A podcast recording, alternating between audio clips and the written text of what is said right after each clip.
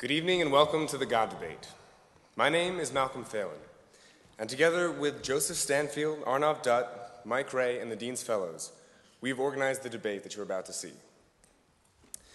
Now, whether you're here tonight to hear an exchange of views, an enlightening discussion, or just a good show, I know you're not here to hear a long speech from an undergraduate, so I will keep this short. First, allow me to recognize those in the Notre Dame community who made this debate possible. The God Debate 2 was sponsored by the Institute for Scholarship in the Liberal Arts and the Henkel's Lecture Series, with additional generous support by the College of Arts and Letters, the College of Science, and the College of Business. Campus Ministry, the Classics Department, the History Department, the Program of Liberal Studies, and Chemistry. The Center for Civil and Human Rights, ILS, and the Department of German and Russian. The Center for Philosophy of Religion, the Center for Undergraduate Scholarly Engagement, the Rooney Center for American Democracy, the Glynn Family Honors Program, and Learning Beyond the Classroom. Finally, I would just like to read a quick passage that beautifully sums up the reason why, why we are here tonight. Kenneth Burke writes this in the Philosophy of Literary Form Imagine that you enter a parlor. You come late. When you arrive, others have long preceded you, and they are engaged in a heated discussion a discussion too heated for them to pause and tell you exactly what it is about. In fact, the discussion had already begun long before any of them got there, so that no one present is qualified to retrace for you all the steps that had gone before. You listen for a while until you decide that you have caught the tenor of the argument, and then you put in your oar. Someone answers, you answer him. Another comes to your defense, another aligns himself against you, to either the embarrassment or gratification of your opponent, depending on the quality of your ally's assistance. However, the discussion is interminable. The hour grows late, and you must depart. And you do depart, with the discussion still vigorously in progress. So now, please join me in welcoming two more to our discussion Sam Harris and William Lane Craig.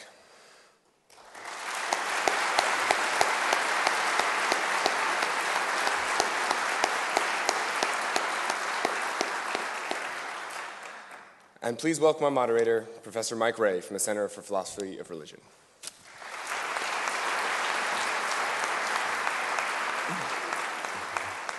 Thanks, Malcolm. Welcome to the second installment of the God Debate. My name is Michael Rea. I'm a professor of philosophy here at the University of Notre Dame and the director of the Center for Philosophy of Religion, one of the sponsors of tonight's event.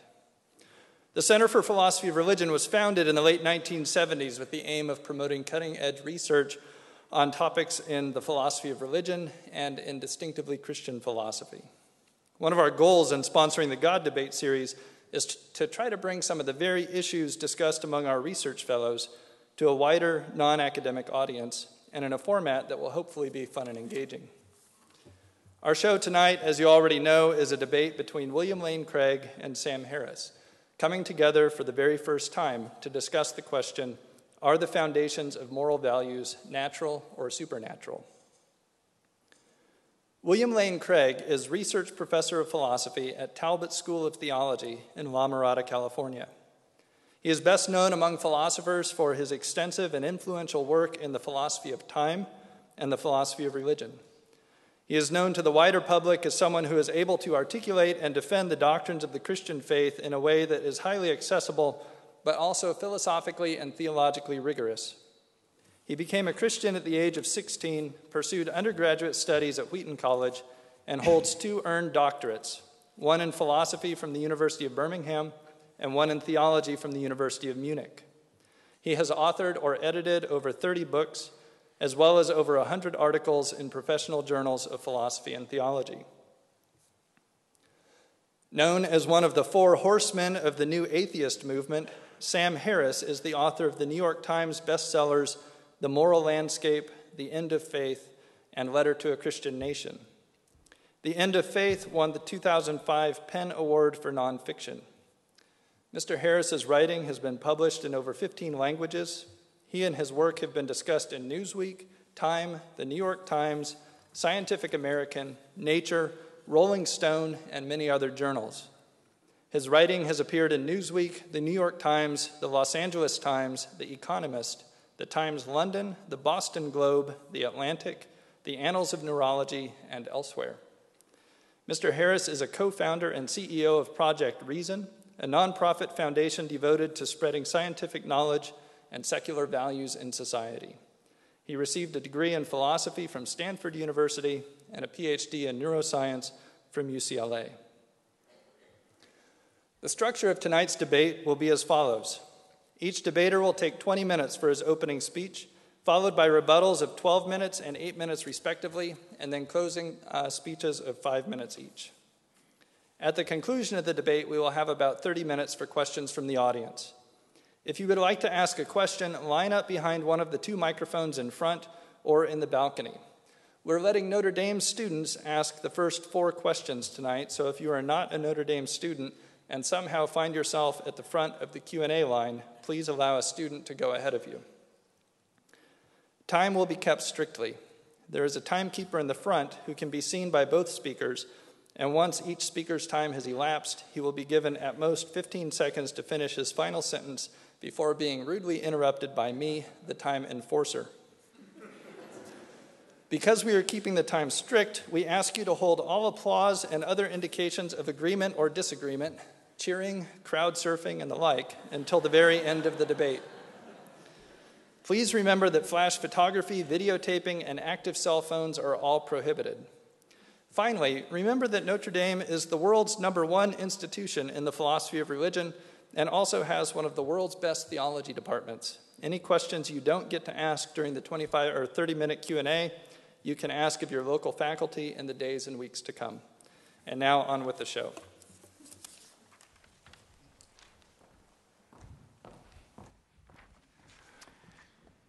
Well, good evening. It's wonderful to be here at the University of Notre Dame, and I want to begin by Bill. thank.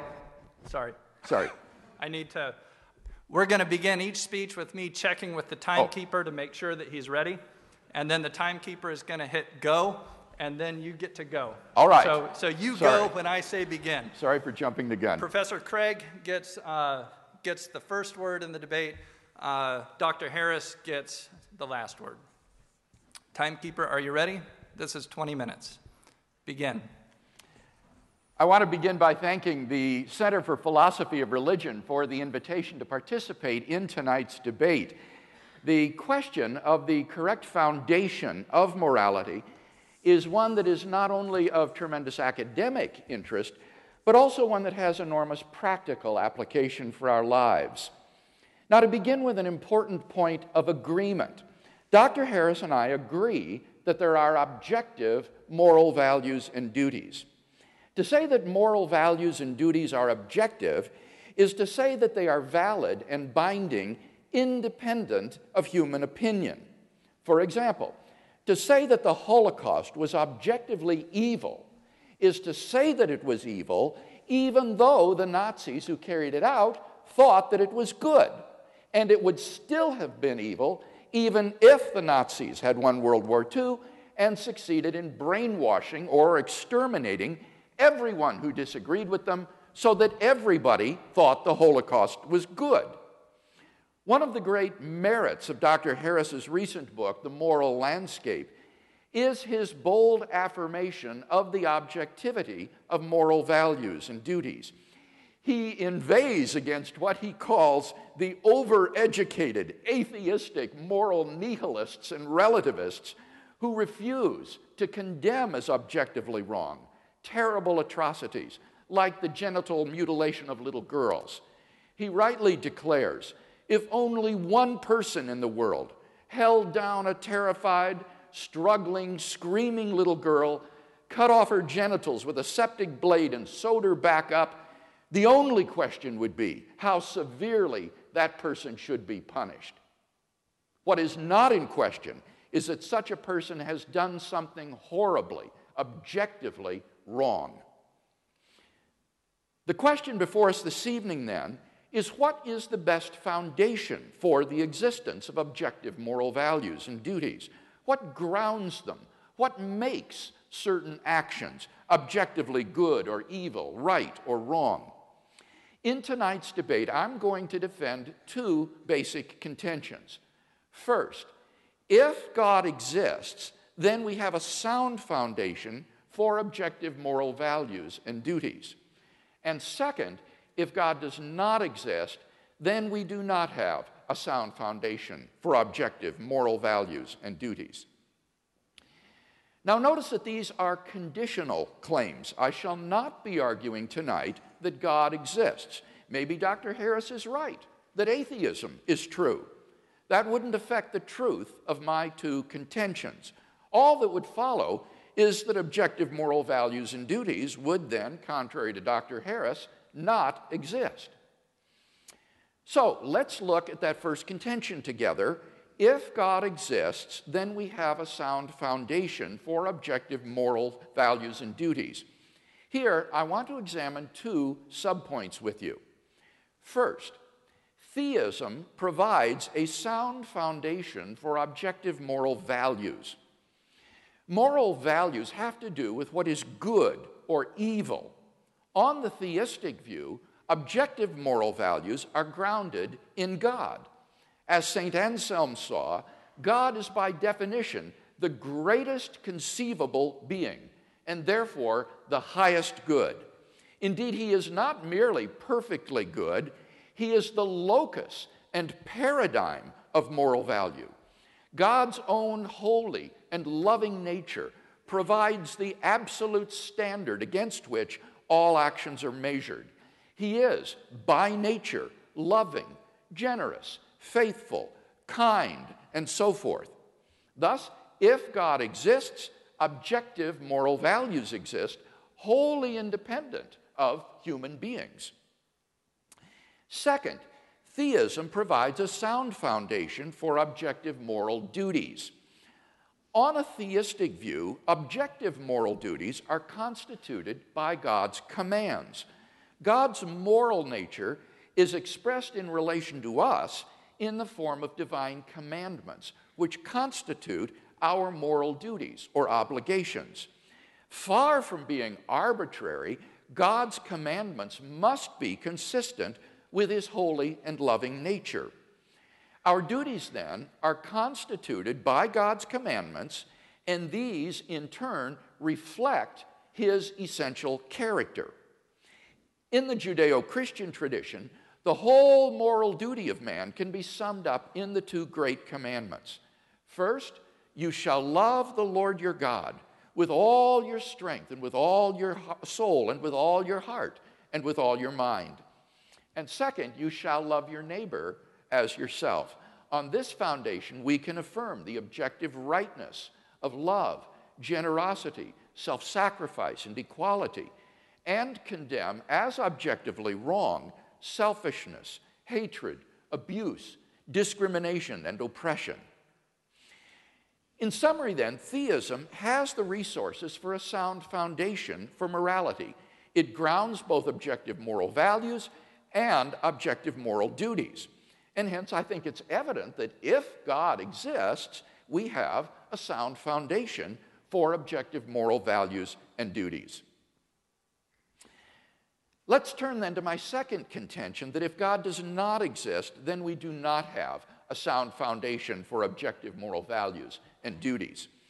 Consider first the question of objective moral values.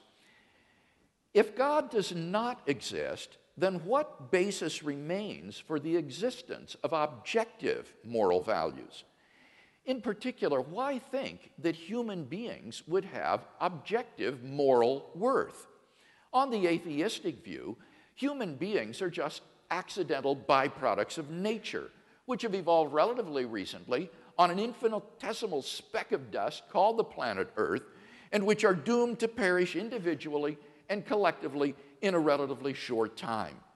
On atheism, it's hard to see any reason to think that human well being is objectively good any more than insect well being or rat well being or hyena well being. This is what Dr. Harris calls the value problem. The purpose of Dr. Harris's book, The Moral Landscape, is to explain the basis on atheism of the existence of objective moral values. He explicitly rejects the view that moral values are Platonic objects existing independent of the world. So, his only recourse is to try to ground moral values in the natural world. But how can you do that? Since nature, in and of itself, is just morally neutral. On a naturalistic view, moral values are just the behavioral byproducts of biological evolution and social conditioning. Just as a troop of baboons exhibit cooperative and even self sacrificial behavior because natural selection has determined it to be advantageous in the struggle for survival, so their primate cousins, Homo sapiens, have evolved a sort of herd morality for precisely the same reasons. As a result of sociobiological pressures, there has evolved among Homo sapiens a sort of herd morality which functions well in the perpetuation of our species. But on the atheistic view, there doesn't seem to be anything that makes this morality objectively binding and true. The philosopher of science, Michael Ruse, reports the position of the modern evolutionist is that humans have an awareness of morality because such an awareness is of biological worth. Morality is a biological adaptation no less than our hands and feet and teeth. Considered as a rationally justifiable set of claims about an objective something, ethics is illusory. I appreciate that when somebody says, Love thy neighbor as thyself, they think they are referring above and beyond themselves. Nevertheless, such reference is truly without foundation. Morality is just an aid to survival and reproduction, and any deeper meaning is illusory. If we were to rewind the film of human evolution and start anew, people with a very different set of moral values might well have evolved. As Darwin himself wrote in The Descent of Man, if men were reared under precisely the same conditions as hive bees, there can hardly be a doubt that our unmarried females would, like the worker bees, think it a sacred duty to kill their brothers, and mothers would strive to kill their fertile daughters, and no one would think of interfering. For us to think that human beings are special and our morality is objectively true is to succumb to the temptation to speciesism, that is to say, an unjustified bias in favor of one's own species. If there is no God, then any reason for regarding the herd morality evolved by Homo sapiens on this planet as objectively true seems to have been removed. Take God out of the picture, and all you seem to be left with is an ape like creature on a speck of dust beset with delusions of moral grandeur. Richard Dawkins' assessment of human worth may be depressing, but why, on atheism, is he mistaken when he says there is at bottom no purpose, no evil, no good, nothing but pointless indifference? We are machines for propagating DNA. It is every living object's sole reason for being. So, how does Sam Harris propose to solve the value problem? The trick he proposes is simply to redefine what he means by good and evil in non moral terms. He says we should define good as that which supports the well being of conscious creatures. So, he says, questions about values are really questions about the well being of conscious creatures. And therefore, he concludes, it makes no sense to ask whether maximizing well being is good. Why not? Because he's redefined the word good to mean the well being of conscious creatures. So, to ask, why is maximizing creatures' well being good? Is on his definition the same as asking, why does maximizing creatures' well being maximize creatures' well being? It's just a tautology, it's just talking in circles. So Dr. Harris has quote unquote solved the value problem just by redefining his terms. It's nothing but wordplay. At the end of the day, Dr. Harris isn't really talking about moral values at all. He's just talking about what's conducive to the flourishing of sentient life on this planet. Seen in this light, his claim that science can tell us a great deal about what contributes to human flourishing is hardly controversially, uh, controversial. Of course it can, just as it can tell us what is conducive to the flourishing of corn or mosquitoes uh, or bacteria. His so called moral landscape, which features the highs and lows of human flourishing, isn't really a moral landscape at all. Thus, Dr. Harris has failed to solve the value problem. He hasn't provided any justification or explanation for why, on atheism, moral values would objectively exist at all. His so called solution is just a semantical trick of an arbitrary and idiosyncratic redefinition of the terms good and evil in non moral vocabulary. Second question Does atheism provide a sound foundation for objective moral duties? Duty has to do with moral obligation or prohibition, what I ought or ought not to do. Here, the reviewers of the moral landscape have been merciless in pounding Dr. Harris's attempt to provide a naturalistic account of moral obligation. Two problems stand out. First, natural science tells us only what is, not what ought to be the case. As philosopher Jerry Fodor has written, science is about facts, not norms. It might tell us how we are, but it wouldn't tell us what is wrong with how we are. In particular, it cannot tell us that we have a moral obligation to take actions which are conducive to human flourishing. So, if there is no God, what foundation remains for objective moral duties? On the naturalistic view, human beings are just animals, and animals have no moral obligations to one another. When a lion kills a zebra, it kills the zebra, but it doesn't murder the zebra. When a great white shark forcibly copulates with a female, it forcibly copulates with her, but it doesn't rape her. For none of these actions is forbidden or obligatory. There is no moral dimension to these actions. So if God does not exist, why think we have any moral obligations to do anything? Who or what imposes these obligations upon us? Where do they come from? It's very hard to see why they would be anything more than a subjective impression ingrained into us by societal and parental conditioning. On the atheistic view, certain actions, such as rape and incest, may not be biologically and socially advantageous, and so in the course of human development have become taboo, that is, socially unacceptable behavior.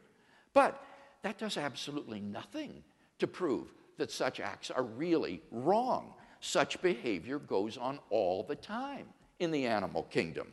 On the atheistic view, the rapist who chooses to flout the herd morality is doing nothing more serious than acting unfashionably, the moral equivalent, if you will, of Lady Gaga. If there is no moral lawgiver, then there is no objective moral law. And if there is no objective moral law, then we have no objective moral duties. Thus, Dr. Harris's view lacks any source for objective moral duty. Second problem ought implies can. A person is not morally responsible for an action which he is unable to avoid. For example, if somebody shoves you into another person, you're not responsible for bumping into him. You had no choice.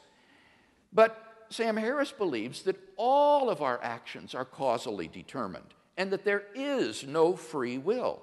Dr. Harris rejects not only libertarian accounts of free will, but also compatibilistic accounts of freedom. But if there is no free will, then no one is morally responsible for anything. In the end, Dr. Harris admits this, though it's tucked away in the end notes of his volume. Moral responsibility, he says, and I quote, is a social construct, not an objective reality. I quote, in neuroscientific terms, no person is more or less responsible than any other for the actions they perform. His thoroughgoing determinism spells the end of any hope or possibility of objective moral duties because, on his worldview, we have no control over what we do. Thus, on Dr. Harris's view, there is no source of objective moral duties because there is no moral lawgiver, and no possibility of objective moral duty because there is no free will. Therefore, on his view, despite his protestations to the contrary, right and wrong do not really exist. Thus, Dr. Harris's naturalistic view fails to provide a sound foundation for objective moral values and duties. Hence, if God does not exist, we do not have a sound foundation for morality, which is my second contention. In conclusion, then, we've seen that if God exists, we have a sound foundation for objective moral values and objective moral duties. But that if God does not exist, then we do not have a sound foundation for objective moral values and duties. Dr. Harris's atheism thus sits very ill with his ethical theory. What I'm offering Dr. Harris tonight is not a new set of moral values. I think by and large we share the same applied ethics. Rather, what I'm offering is a sound foundation for the objective moral values and duties that we both hold dear. Thank you very much.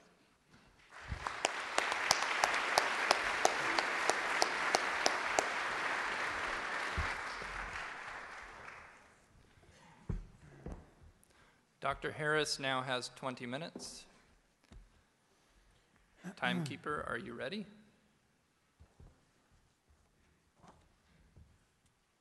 Begin.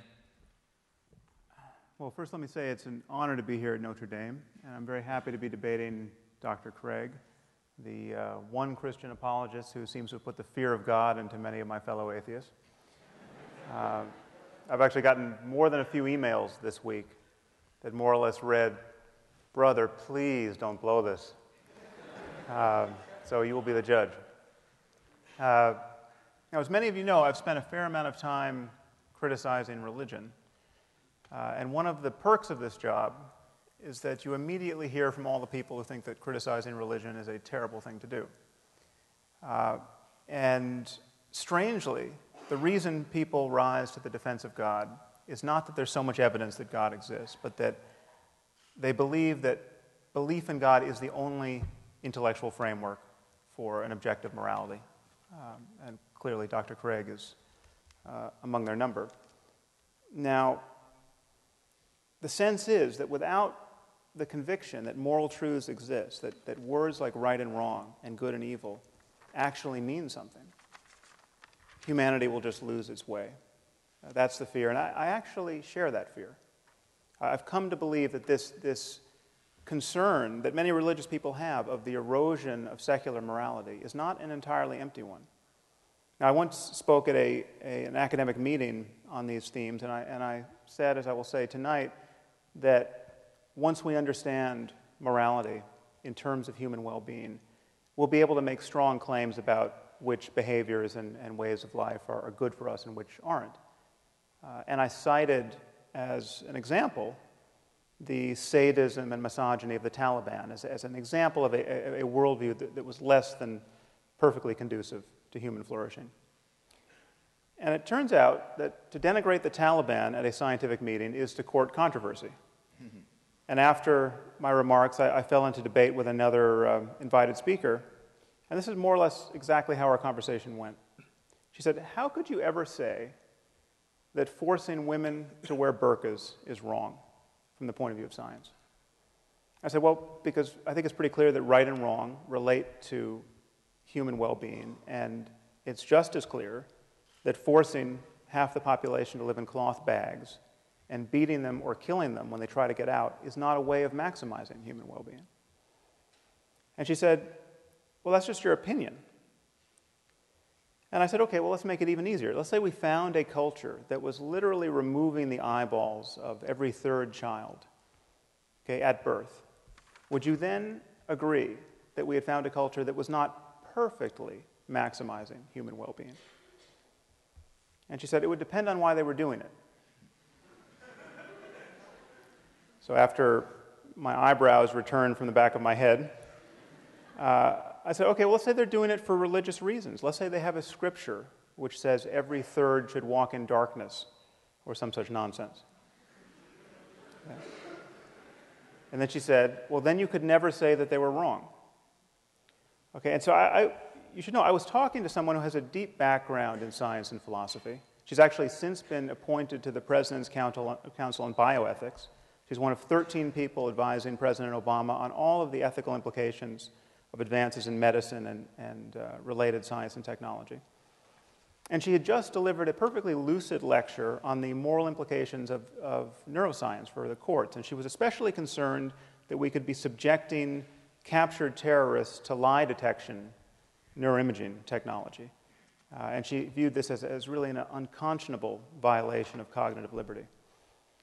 Uh, so, on the one hand, her moral scruples were very finely calibrated to, to recoil from the slightest perceived misstep in ethical terms in our war on terror. And yet, she was quite willing to forgive some primitive culture its fondness for removing the eyeballs of children in its religious rituals.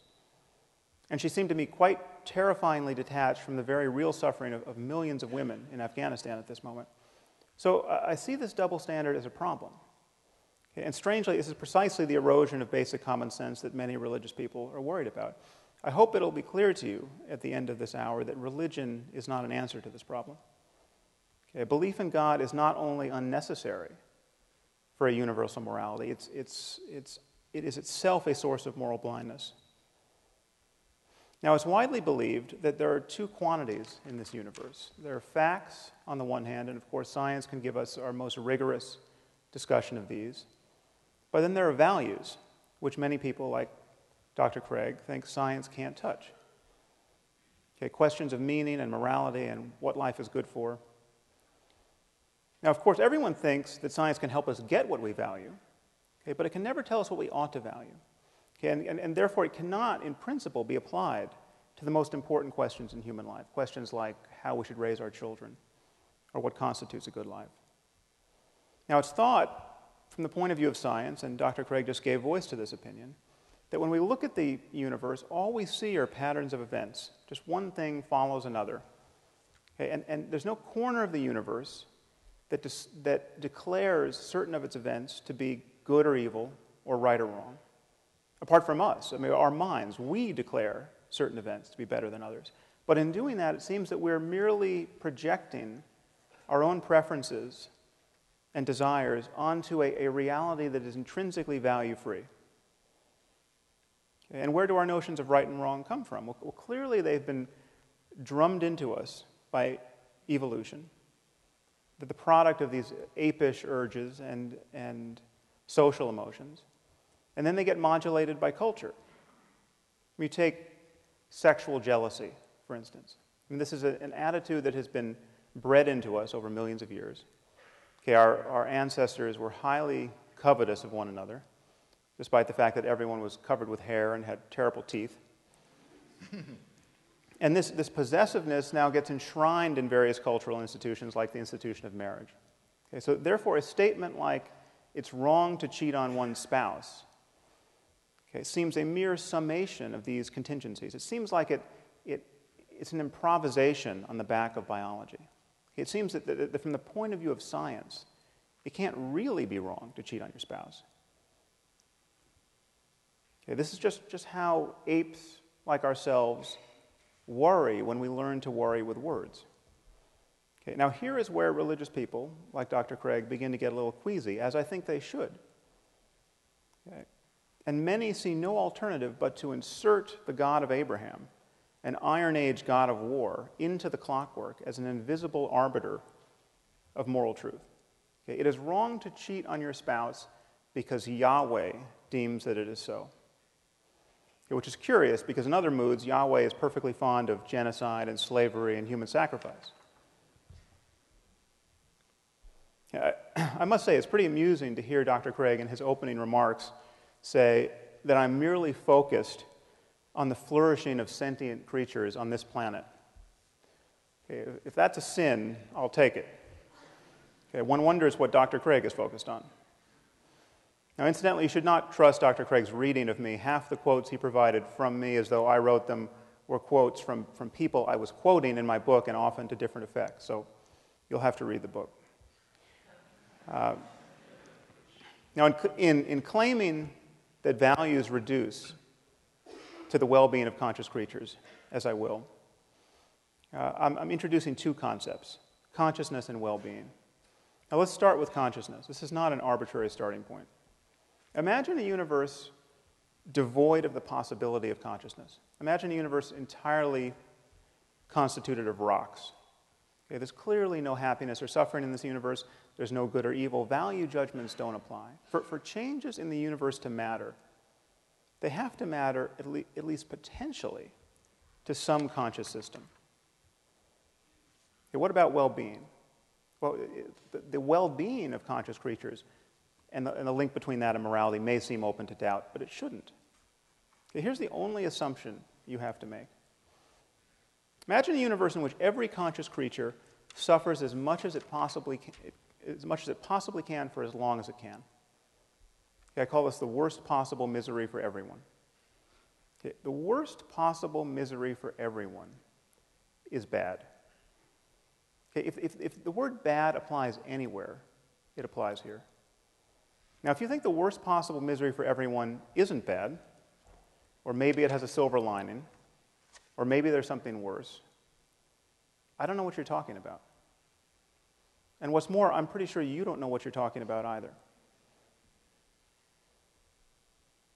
The, what I'm saying is the, the minimum standard of moral goodness is to avoid the worst possible misery for everyone. If we should do anything in this universe, if we ought to do anything, if we have a moral duty to do anything, it's to avoid the worst possible misery for everyone.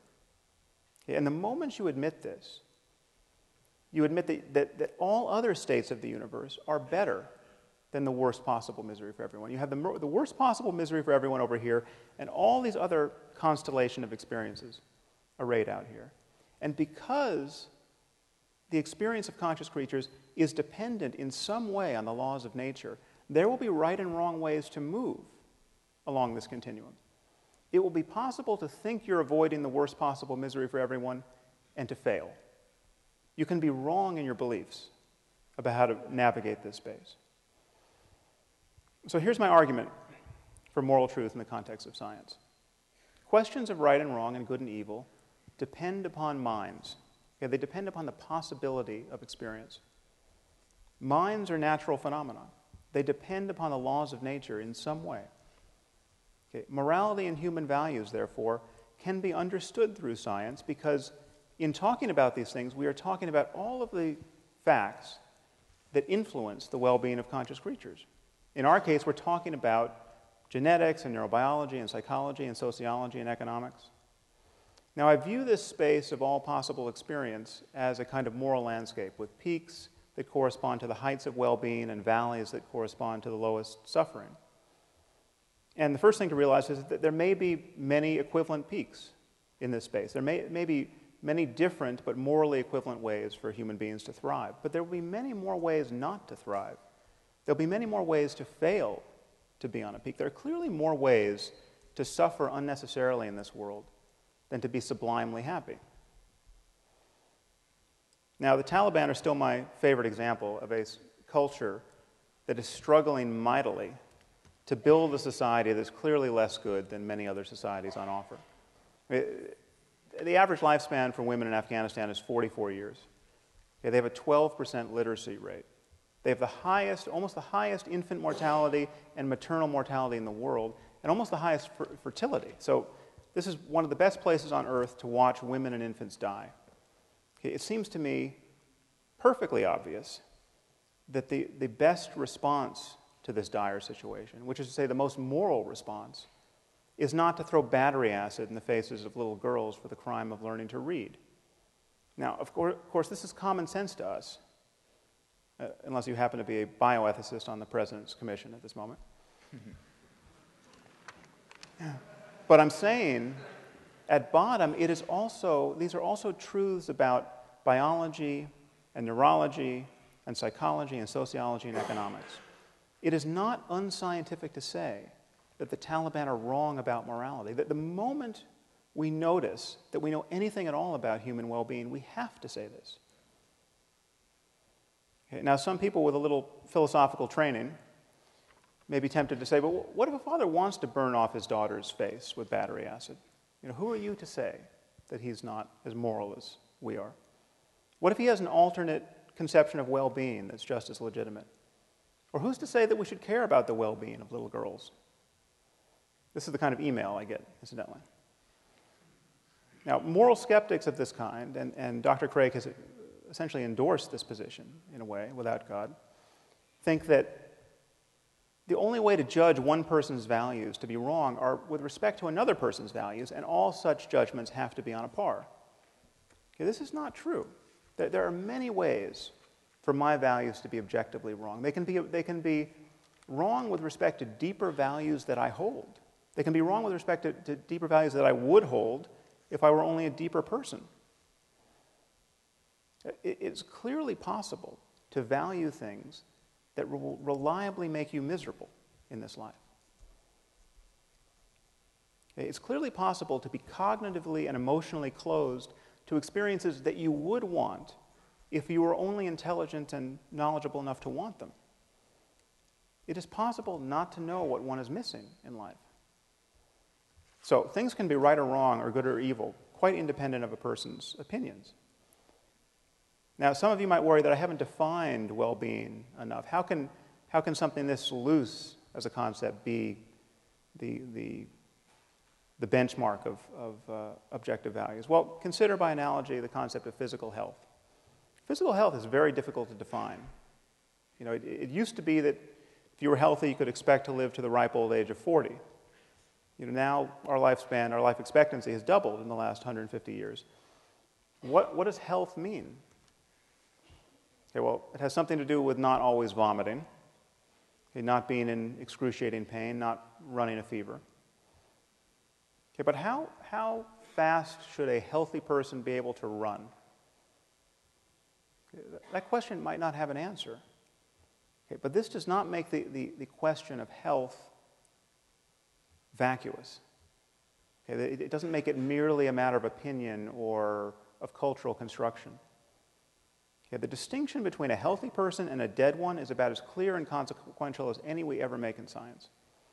And notice that no one is ever tempted to attack the philosophical underpinnings of medicine with questions like, well, who are you to say that not always vomiting is healthy? What if you meet someone who wants to vomit and he wants to vomit until he dies? Okay, how could you argue that he is not as healthy as you are? In talking about morality and human values, I think we really are talking about mental health and the health of societies. And the truth is, science has always been in the values business. We simply cannot speak of facts without resorting to values. I mean, consider the simplest statement of scientific fact water is two parts hydrogen and one part oxygen. This seems as value free an utterance as human beings ever make. But what do we do when someone doubts the truth of this proposition? Okay, all we can do is appeal to scientific values the value of understanding the world, the value of evidence, the value of logical consistency. What if someone says, well, that's not how I choose to think about water? Okay, I'm a biblical chemist, and I read in Genesis 1 that God created water before he created light. So I take that to mean that there were no stars. So there were no stars to fuse helium and hydrogen into heavier elements like oxygen. Therefore, there was no oxygen to put in the water. So either God created, either water has no oxygen or God created special oxygen to put in the water. But I don't think he would do that because that would be biblically inelegant. Okay, what, what can we say to such a person? Okay, all we can do is appeal to scientific values. And if he doesn't share those values, the conversation is over. Okay, if someone doesn't value evidence, what evidence are you going to provide to prove that they should value it? If someone doesn't value logic, what logical argument could you provide to show the importance of logic? Okay, so this, this, I think this split between facts and values should look really strange to you on its face. I mean, what are we really saying when we say that science can't be applied to the most important questions in human life? Okay, we're saying that when we get our biases out of the way, when we, when we most fully rely on clear reasoning and honest observation, when, when intellectual honesty is at its zenith, well, then the, those efforts have no application whatsoever to the most important questions in human life. That is precisely the mood you cannot be in to answer the most important questions in human life. It would be very strange if that were so.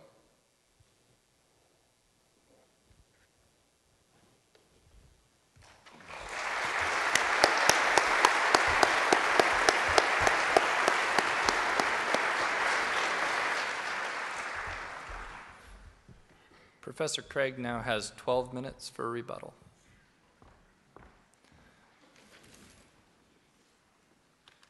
Timekeeper, are you ready? Begin. You'll recall in my first speech that I said I was going to defend two basic contentions tonight.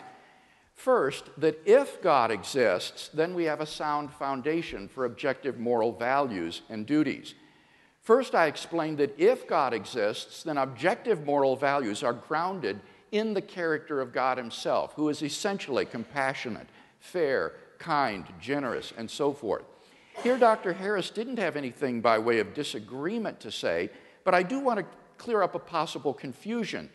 He represented this by saying that if religion were not true, then words like good and evil, right and wrong would have no meaning. I'm not maintaining that.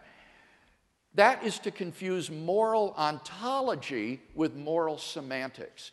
Moral ontology asks what is the foundation of objective moral values and duties? Moral semantics asks what is the meaning of moral terms? And I am not making any kind of semantical claim tonight that good means something like commanded by God. Rather, my concern is moral ontology what is the ground or the foundation of moral values and duties. To give an illustration, think of light. Light is a certain visible range of the electromagnetic spectrum, but obviously that isn't the meaning of the word light. People knew how to use the word light long before they discovered its physical nature. And I might also add, they certainly knew the difference between light and darkness uh, long before they understood the physics of light. Now, in exactly the same way, we can know the meaning of moral terms like good and evil, right and wrong, uh, and know the difference between good and evil without being aware that the good is grounded in God ontologically. So that is the position I'm defending tonight is that moral values are grounded ontologically in God. Second, our moral duties are grounded by God's commandments, which are necessary reflections of his nature. Here, the only response I detected from Dr. Harris was to refer to the atrocities uh, in the Hebrew Bible. But I think this is quite irrelevant to tonight's discussion. There are plenty of divine command theorists who are not Jews or Christians and place no stock whatsoever in the Bible. So, this isn't an objection to divine command theory that I'm defending tonight. Uh, now, if you are interested in biblical ethics, I want to highly recommend Paul Copan's new book, is God a moral monster? Which examines those passages in the Hebrew Bible in light of the ancient Near East, and I can guarantee you it will be a very enlightening and interesting read. But this issue is strictly irrelevant in tonight's debate. So, we've not heard any objection to a theistic grounding for ethics. If God does exist, it's clear, I think, obvious even, that we have a sound foundation for objective moral values and duties. Now, what if God does not exist?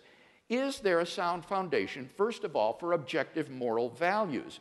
Now, here, Dr. Harris said you don't need religion in order to have universal morality. Again, that's a confusion. Of course, you don't. Remember, the Nazis, for example, could have won World War II and established a universal morality. The issue isn't universality, the issue is objectivity. And I'm maintaining that in the absence of God, there isn't any reason, any explanation for the existence of objective moral values. Now, Dr. Harris says, but we can imagine creatures being in the worst possible misery, and it's obviously better for creatures to be flourishing. The well being of conscious creatures is good. Well, of course it is. That's not the question. We agree that all things being equal, flourishing of conscious creatures is good.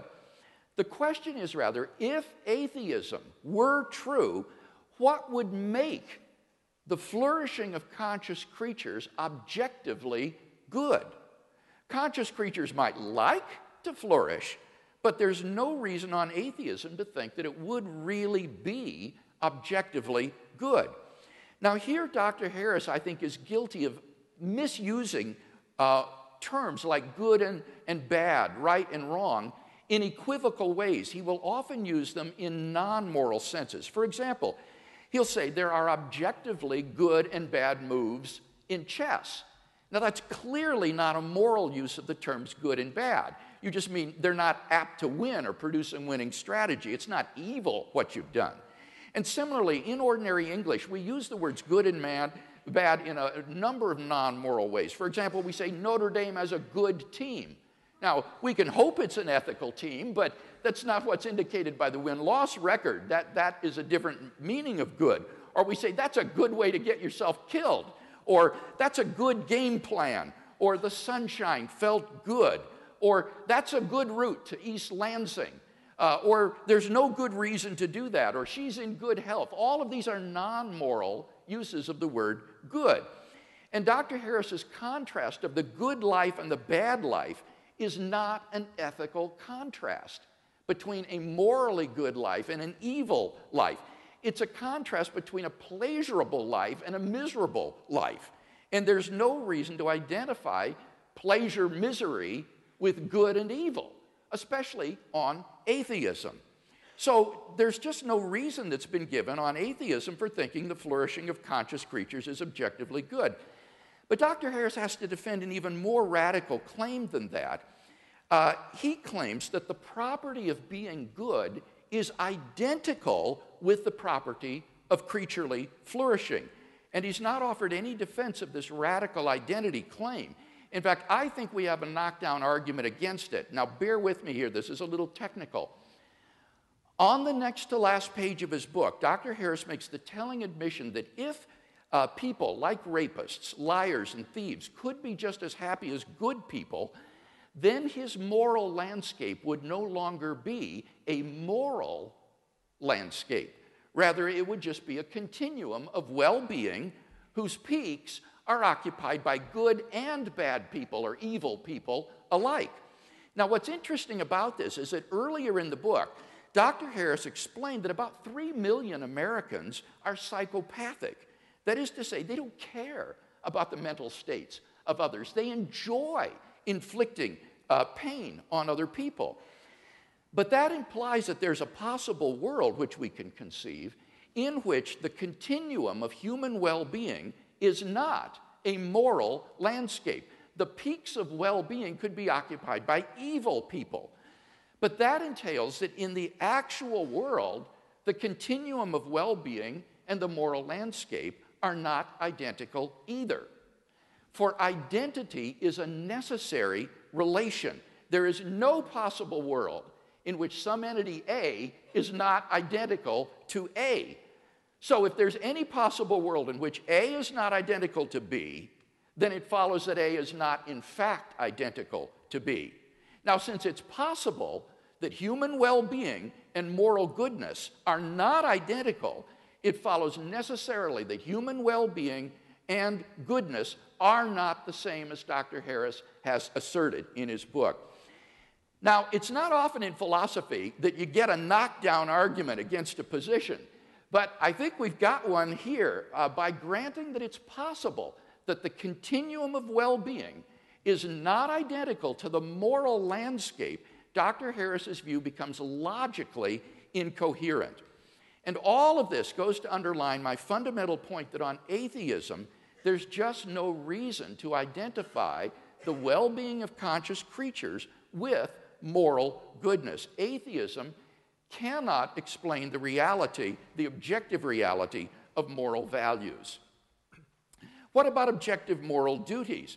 I first argued uh, from the is ought distinction that there is no basis on uh, atheism for thinking that we have any moral uh, duties. And here Dr. Harris says if we have a moral duty to do anything, we have a duty uh, to avoid the worst possible misery. But the question is the antecedent of that conditional. If we have a moral duty to do anything, what I'm arguing is that on atheism, I don't see any reason to think we have any moral duties to do anything. Moral obligations or prohibitions arise in response to imperatives from a competent authority. For example, if a policeman tells you to pull over, then because of his authority, who he is, you are legally obligated to pull over.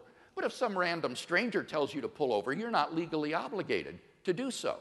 Now, in the absence of God, what authority is there to issue moral commands or prohibitions? There is none on atheism. And therefore, there are no moral imperatives for us to obey. In the absence of God, there just isn't any sort of moral obligation or prohibition that characterizes our lives. In particular, we're not morally obligated to promote the flourishing of conscious creatures. So, this is ought distinction seems to me to be one that's fatal to Dr. Harris's position and has been widely recognized as such by reviewers of the moral landscape. But secondly, the problem that's even worse is the uh, ought implies can problem. In the absence of the ability to do otherwise, there is no moral responsibility. In the absence of freedom of the will, we are just puppets or electrochemical machines. And puppets do not have moral responsibilities. Machines are not moral obligations. But on Dr. Harris's view, there is no freedom of the will either in a libertarian or a compatibilistic sense, and therefore there is no moral responsibility. So there isn't even the possibility of moral duty on his view. So while I can affirm and applaud Dr. Harris's affirmation of the objectivity of moral values and moral duties, at the end of the day, his philosophical worldview just doesn't ground these entities that we both want to affirm. If God exists, then we clearly have a sound foundation for objective moral values and moral duties. But if God does not exist, that is, if atheism is true, then there is no basis for the affirmation of objective moral values, and there is no ground for objective moral duties because there is no moral lawgiver and there is no freedom of the will. And therefore, it seems to me that atheism is simply uh, bereft of the adequate ontological foundations to establish the moral life.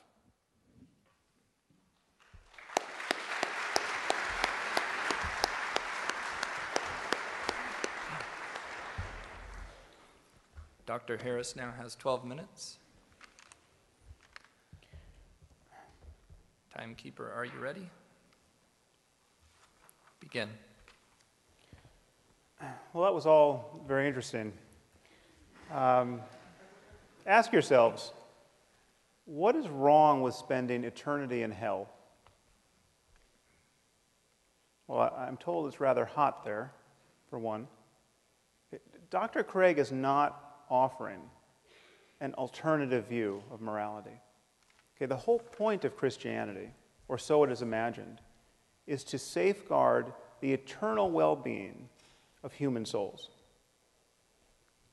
Now, happily, there's absolutely no evidence that the Christian hell exists.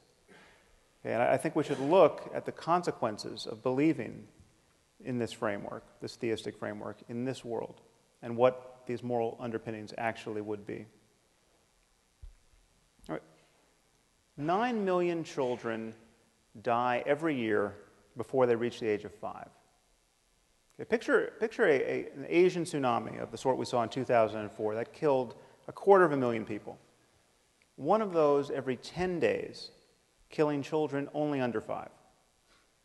Okay, it's 20, 24,000 children a day, 1,000 an hour, 17 or so a minute. That means before I can get to the end of this sentence, some few children, very likely, will have died in terror and agony. Think, think of the parents of these children. Think of the fact that, that most of these men and women believe in God and are praying at this moment for their children to be spared. And their prayers will not be answered. Okay, but according to Dr. Craig, this is all part of God's plan.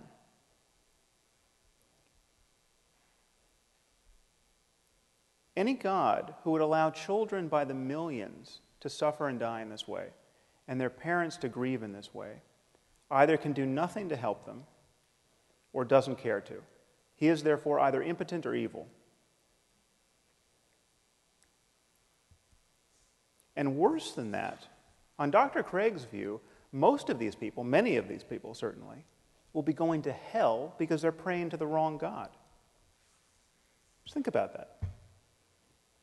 Okay, through no fault of their own, they were born into the wrong culture where they got the wrong theology and they missed the revelation. Okay, there, there are 1.2 billion people in India at this moment. Most of them are Hindus, most of them, therefore, polytheists. Okay, in Dr. Craig's universe, no matter how good these people are, they are doomed. If you are, if you are praying to the monkey god Hanuman, you are doomed. Okay?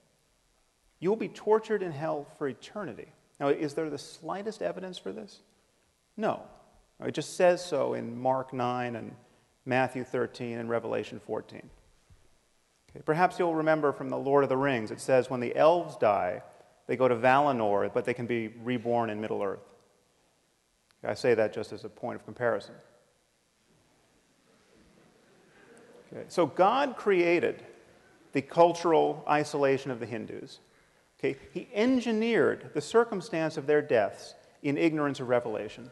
And then he created the penalty for this ignorance, which is an eternity of conscious torment in fire. Okay, on the other hand, on Dr. Craig's account, your run of the mill serial killer in America, okay, who, who spent his life raping and torturing children, need only come to God, come to Jesus on death row. And after a final meal of fried chicken, he's going to spend an eternity in heaven after death. Okay, one thing should be crystal clear to you this vision of life has absolutely nothing to do with moral accountability. Okay, and please notice the double standard that people like Dr. Craig use to, to exonerate God from all this evil. Okay, we're, we're told that God is loving and kind and just and intrinsically good. But when someone like myself points out the rather obvious and compelling evidence that God is cruel and unjust because he visits suffering on innocent people of a scope and scale that would, would embarrass the most ambitious psychopath. Okay? We're told that God is mysterious. Okay? Who can understand God's will? Okay? And yet, this is precisely, this merely human understanding of God's will is precisely what believers use to establish his goodness in the first place. You know, something good happens to a Christian. Some, he feels some bliss while praying, say, or he sees some positive change in his life and we're told that God is good. Okay, but when children by the tens of thousands are torn from their parents' arms and drowned, we're told that God is mysterious. Okay, this is how you play tennis without the net. Okay, and I want to suggest to you that it is not only tiresome when otherwise intelligent people speak this way, it is morally reprehensible. Okay, this kind of faith is, is really is the perfection of narcissism. I mean, God loves me. Don't you know? He, he cured me of my eczema. He, he makes me feel so good while singing in church. And, and just when we had given up hope, he found a banker who was willing to reduce my mother's mortgage. Okay. Given all, the, all that this God of yours does not accomplish in the lives of others, Given, given the, the misery that's being imposed on some helpless child at this instant, this kind of faith is obscene. Okay, this, to think in this way is to fail to reason honestly or to care sufficiently about the suffering of other human beings. And if God is good and loving and just and kind, and He wanted to guide us morally with a book, why give us a book that supports slavery? Why give us a book that admonishes us to kill people for imaginary crimes like witchcraft? Now, of course, there's a way of not taking these questions to heart. Okay, according to Dr. Craig's divine command theory, God is not bound by moral duties. God doesn't have to be good. Whatever he commands is good. So when he commands that the Israelites to slaughter the Amalekites, that behavior becomes intrinsically good because he commanded it. Okay, well, here we're being offered, I'm glad he raised the issue of psychopathy. We're being offered a psychopathic and psychotic moral attitude. It's psychotic because this is completely delusional. There's no reason to believe that we live in a universe ruled by an invisible monster, Yahweh. But it is, it is psychopathic because this is a total detachment from the, from the well being of human beings. It, this so easily rationalizes the slaughter of children. Okay, just, th- just think about the Muslims at this moment who are blowing themselves up, okay, convinced that they are agents of God's will. There is absolutely nothing that Dr. Craig can, can say against their behavior in moral terms, apart from his own faith based claim that they're praying to the wrong God. Okay, if they had the right God, what they were doing would be good on divine command theory. Now, I'm obviously not saying that all that Dr. Craig or all religious people are psychopaths and psychotics, but this to me is the, is the true horror of religion. Okay, it allows perfectly decent and sane people to believe by the billions what only lunatics could believe on their own. Okay, if you wake up tomorrow morning thinking that saying a few Latin words over your pancakes is going to turn them into the body of Elvis Presley, okay, you have lost your mind. Okay? But if you think more or less the same thing about a cracker and the body of Jesus, you're just a Catholic.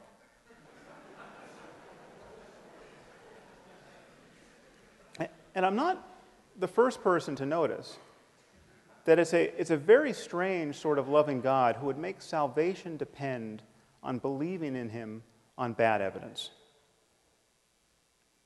Okay, it's, it's, I mean, if you lived 2,000 years ago, there was evidence galore. I mean, he was just performing miracles, but apparently he got tired of being so helpful.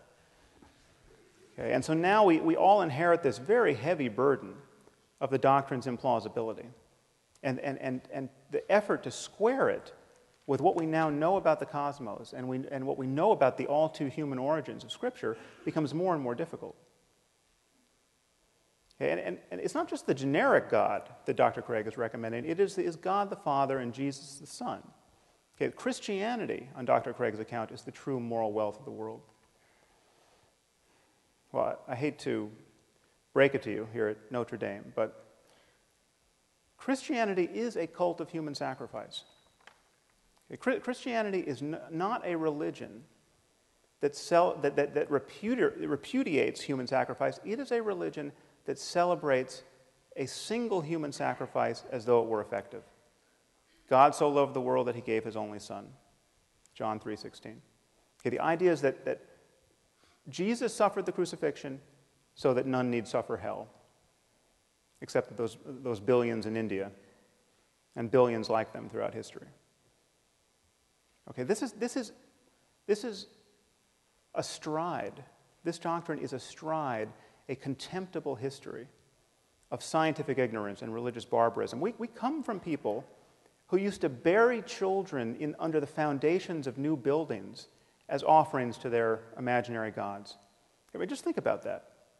There, in, in vast numbers of societies, people would bury children in post holes. People like ourselves thinking that this would prevent an invisible being from knocking down their buildings.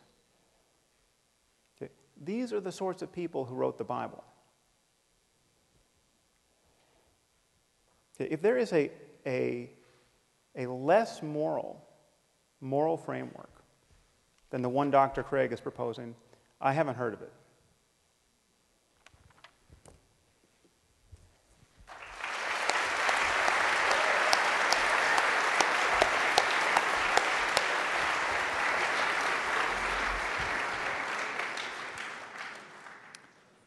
Professor Craig now has eight minutes for a rebuttal.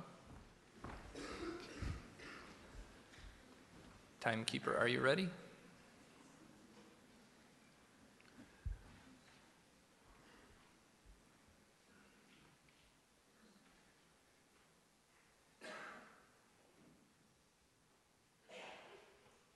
Begin. The less moral framework is atheism. Atheism has no grounds for objective moral values or duties. And it's interesting that in that last speech, I was disappointed to hear no defense given of that crucial uh, second contention that I offered against Dr. Harris's view. Remember, we talked about the value problem. I gave what I consider a knockdown argument to show that the moral landscape is not identical to the continuum of human flourishing. We talked about objective moral duties, the is versus ought distinction, the ought implies can problem. None of these have been responded to. So, if you want a really desperate moral system, try atheism. There's no foundation for objective moral values and duties there. Now, what about theism? Does it do any better? Well, in the last speech, we heard some attacks on my first contention that God provides a sound foundation for morality. Unfortunately, it seems to be that most of these were red herrings. A red herring is a, a, smelly old fish that's dragged across the path of the bloodhounds to distract them from their true quarry so they get distracted and go off following the, the dead fish. And I'm not going to be distracted by the red herrings that were offered in that last speech. For example, in response to my claim that if God exists, then objective moral values exist, uh, we heard that I haven't truly offered an alternative to his view because the goal on theism is to avoid hell. Honestly, that just simply shows how poorly Sam Harris understands Christianity. You don't believe in God to avoid going to hell. Belief in God isn't some kind of fire insurance. You believe in God because God, as the supreme good, is the appropriate object of adoration and love. He is goodness itself to be desired for its own sake. And so the fulfillment of human existence is to be found in relation to God. It is because of who God is and his moral worth that he is worthy of worship. It has nothing to do with avoiding hell, uh, hell or promoting your own well being. He then responds, But there's no good reason to believe that such a being exists. Look at the problem of evil and the problem of the unevangelized. Both of these, as I explained in my opening speech, are irrelevant in tonight's debate because I'm not arguing that God exists. Maybe he's right. Maybe these are insuperable objections to uh, Christianity or to theism. It wouldn't affect either of my contentions that if God exists, then we have a sound foundation for moral values and duties. If God does not exist, then we have no foundation for objective moral values and duties. So these are red herrings. Now, I have written on each of these problems the problem of evil and the problem of the unevangelized. And you can find much of what I've said at our website, reasonablefaith.org. If you're interested, go ahead and look at that. Or, as Michael Rea suggested, talk to one of your philosophy professors. Michael has written extensively on the problem of evil uh, and I'm sure he'd love to have a conversation with you about uh, those things. Notice, uh, secondly, I would want to say, evil actually proves that God exists. Because if God does not exist, objective moral values and duties do not exist. If evil exists, then it follows that objective values and duties do exist, namely, some things are evil. So, evil actually proves the existence of God, since in the absence of God, good and evil as such would not exist. So you cannot press both the problem of evil and agree with my uh, contention that uh, if God does not exist, objective moral values and duties do not exist because evil actually will be an argument for the existence of God. Notice that Dr. Harris has no moral foundation for saying that Christian beliefs are morally execrable because he has no foundation for making such a judgment. If atheism is true, what objective foundation is there for affirming that one view is execrable and another is not? There's simply no basis for such judgments. So, if he wants to have a debate on theism, I will happily uh, engage in one with him, but that's not the debate for tonight. He also says there's, uh, it's psychopathic to believe these things. Now, that remark is just as stupid as it is insulting.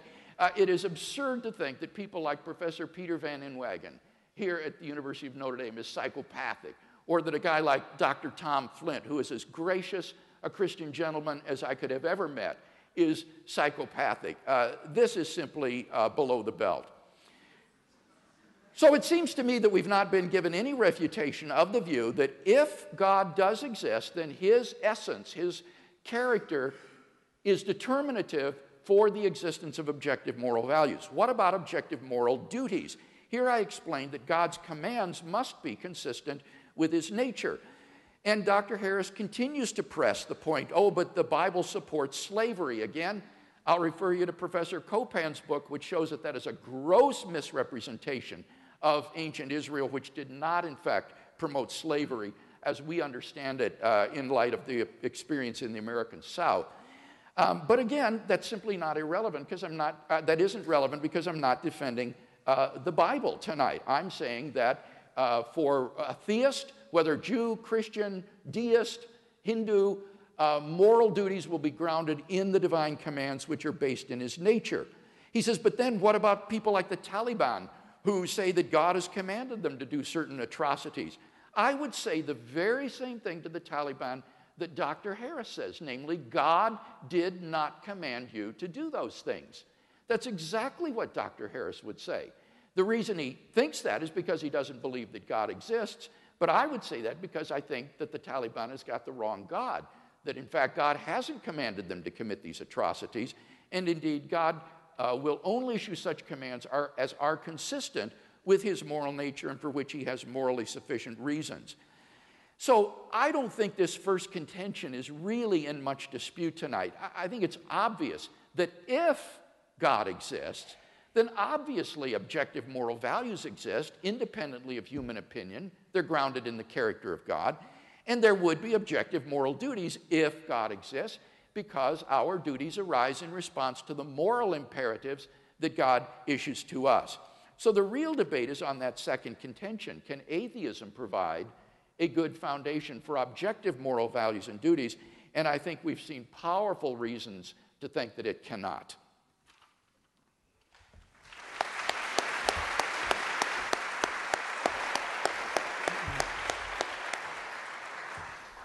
Dr. Harris now has eight minutes.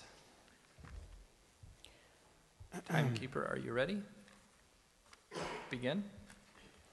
Well, you, perhaps you've noticed Dr. Craig has a charming habit of summarizing his opponent's points in a way in which they were not actually given. So I will leave it to you to sort it out on YouTube. Um, needless to say, I didn't call those esteemed colleagues of his psychopaths, as I made clear. Um, in any case, Dr. Craig has merely defined God as being intrinsically good. It's, if you want to charge someone with merely semantic games, it, it, the, the, shoe's on, on the other foot as well. There, there, is, there is no reason that I can see why there couldn't be an evil God, uh, or several. Okay, he, but his God is intrinsically good. Goodness is grounded in his very nature. That is a, a, a definitional, definitional move that he has made. Now, I have presented a positive case for grounding an objective morality in the context of science. And thinking about moral truth in the context of science should only pose a problem for you if you imagine that a science of morality has to be absolutely self justifying in a way that no science ever could be. Okay, every branch of science must rely on certain axiomatic assumptions, okay, certain core values. And a science of morality would be on the same footing as a science of medicine or physics or chemistry, you need only assume that the worst possible misery for everyone is bad and worth avoiding, and indeed, the worst case scenario for conscious life. And if science is unscientific, if, this, if, if, if having a, a value assumption at the core renders science unscientific, what is scientific? Now, Dr. Craig is confused about what it means to speak with scientific objectivity about the human condition. He says things like, from the point of view of science, we're just constellations of atoms and we're no more valuable than rats or insects. Okay, as though the only scientifically objective thing that could be said about us is that we're constellations of atoms. Okay, there, there are two very different senses in which we, we use these terms subjective and objective. Okay, there, there's, the, the, first is, is epistemological, it, it relates to how we know. And when we say we're reasoning or thinking objectively in this sense, we're talking about, about the style in which we're thinking. We're talking about the fact that we're, we're, we're seeing through our biases, we, uh, we're, we're, which is to say, trying to jettison bias. We are reasoning uh, in, in, in a way that's available to the data. Our minds are open to counter arguments. Uh, now, this is, the, this is the absolute foundation of science. And this is what, th- this is what opens such an invidious gulf between science and religion, the difference here in this approach to objectivity. But science does not require that we ignore the fact that certain facts are subjective, ontologically subjective. Okay, there, there are facts about the human condition that science can understand and study that are first person facts, facts about what it's like to be you. Okay, and, and we can study these facts, and our study of them reveals how much deeper and richer and more meaningful our lives are than the lives of cockroaches. Okay, so, this, this is a false reductionism that he's purveying here. Now, so there are subjective facts. If you happen to have an intact nervous system, being burned alive will be excruciatingly painful. The painfulness of pain is a subjective fact about you. Okay, I'm, what my argument uh, entails is that there, there are, we can speak objectively about a certain class of, of subjective facts uh, that go by the name of morality, that relate to questions of good and evil, and these depend upon on the well being of conscious creatures, especially our own. And by this light, we can see that it's possible to value the wrong things. I mean, if you think you prefer to be neurotic and in pain, and incapable of creative work, and completely disconnected from other people, there's something wrong with you. Okay, objectively wrong with you? Yes. Okay. In, in that you are, you are closed to higher states of consciousness. Higher with respect to what? Higher as in further from the lowest possible state of consciousness, the worst possible misery for everyone. Okay, is the worst possible misery for everyone really bad? Once again, I, we have hit philosophical bedrock with the shovel of a stupid question. Now, I want to take a, a brief moment to speak about these higher possibilities because it's often thought that non believers like myself are closed to some remarkable experiences that religious people have. That's not true. That's not true. Uh, there's nothing that prevents an atheist from experiencing self transcending love and ecstasy and rapture and awe. There's nothing that prevents an atheist from going into a cave for a year like a proper mystic and, and, and doing nothing but meditate on compassion, say. What atheists don't tend to do is make unjustifiable and unjustified claims about the nature of the cosmos or about the divine origin of certain books on the basis of those experiences. Now, the, the prospect of somebody becoming a true saint in life and, and inspiring people long after their deaths is something that I take very seriously. I've, I've spent a lot of time studying meditation with some very great, wise old yogis and, and Tibetan lamas who've spent decades on retreat. I mean, really remarkable people. Okay, people who I actually consider to be spiritual geniuses of a certain sort. And so I can well imagine if, if Jesus was a spiritual genius, you know, a palpably non neurotic and charismatic and wise person, I can well imagine the experience of his disciples. I can well imagine the kind of influence he could have on their lives. Okay? No, we do not have to presuppose anything on insufficient evidence in order to explore this higher terrain of human well being. We don't have to take anything on faith. We don't have to lie to ourselves or to, to our children about the nature of reality. If we want to understand our situation in the world, along with these deeper possibilities, we have to do it in the spirit of science. Given, given that people have had these remarkable experiences in every context, while worshiping one God, while worshiping hundreds, while worshiping none, that proves that, that a deeper principle is at work. That, that the sectarian claims of, of our various religions can't possibly be true in that context.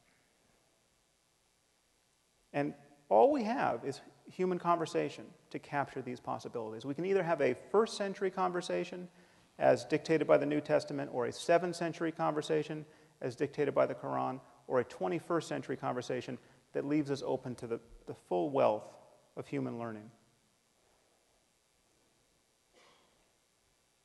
Please think about these things.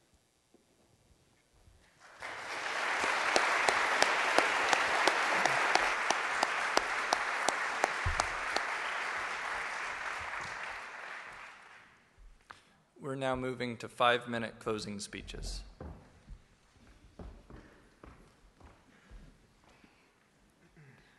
Timekeeper, are you ready? Okay, begin. In my closing statement, I'd like to try to draw together some of the threads of the debate and see if we can come to some conclusions. First, I argued that God, if He exists, provides the sound foundation for objective moral values and duties. By the time of his last rebuttal, the only argument that I heard Dr. Harris offering against this position is to say that you're merely defining God as good, which is the same fallacy I accused him of uh, committing. I don't think this is the case at all. God is a being worthy of worship. Any being that is not worthy of worship is not God. And therefore, God must be perfectly good and essentially good. More than that, as Anselm saw, God is the greatest conceivable being. And therefore, He is uh, the very paradigm of goodness itself. He is the greatest good.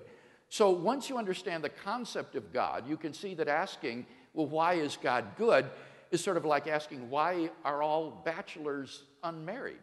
Uh, it's the very concept of the greatest conceivable being, of being worthy of worship, that entails the essential goodness of God. And I think it's evident that if God exists, then we do have objective moral values and duties. Secondly, I argued if God does not exist, we have no foundation for objective moral values or objective moral duties. Um, I showed that on his view, there is, it is logically impossible to say that the moral landscape is identical to the landscape of the flourishing of conscious beings, and that therefore his view is incoherent we also looked at the is ought distinction and the ought implies can, to which Dr. Harris has never replied in the course of this evening's debate. In his last speech, he said, But we simply must rely upon certain axioms. Well, that's the same as saying you've got to take it by faith. Uh, and if these axioms are moral axioms, then I think he's admitting my point that on atheism, there simply is no ground for believing the objectivity of moral values and duties. He just takes them by a leap of faith. He says, well, there are different senses of the word objective. Yes, of course. And in my opening speech, I made clear the sense in which I was defining the term. I mean valid and binding, independent of human opinion. And moral values are not objectively binding and valid in that way on atheism. He says science can study subjective facts. For example, pain is a subjective fact. Granted, that's certainly true. So, my question is is the wrongness of an action a subjective fact? On atheism, it's hard to see how it couldn't be any more, anything more than a, subjective fact, in which case you cannot say, as Dr. Harris wants to say, and I agree with him, that the genital mutilation of little girls is objectively wrong, not just a subjective uh, opinion. He says, well, but uh, if you're psychopathic or neurotic, there's something wrong with you. Granted, I agree with that. There is something wrong with you. But the question is on atheism, if atheism were true, would there be anything objectively morally wrong with doing what the psychopath does? He hasn't been able to show that. Indeed, there are no moral duties on his view. And remember, he himself admitted that psychopaths could occupy the peaks of well being on his so called moral landscape and that therefore it is not a moral landscape at all. To conclude, I want to quote from a remarkable article that appeared in the Duke Law Journal by uh, Arthur Allen Leff called Unspeakable Ethics, Unnatural Law. Dr. Leff's difficulty is the same as Dr. Harris's. He wants to find a foundation for moral values and duties, in this case, for the law, that would be uh, independent of human opinion, would be objective, and would be in the world. And he can't find one. Uh, he says any attempt to ground values in the world is open to the playground bullies retort who says? And this is how his article concludes. All I can say is this it looks as if we are all we have. Only if ethics were something unspeakable by us, that is, something transcendent, could law be unnatural and therefore unchallengeable. As things now stand, everything is up for grabs. Nevertheless, napalming babies is bad, starving the poor is wicked, buying and selling each other is depraved. There is in the world such a thing as evil. All together now, says who? God help us.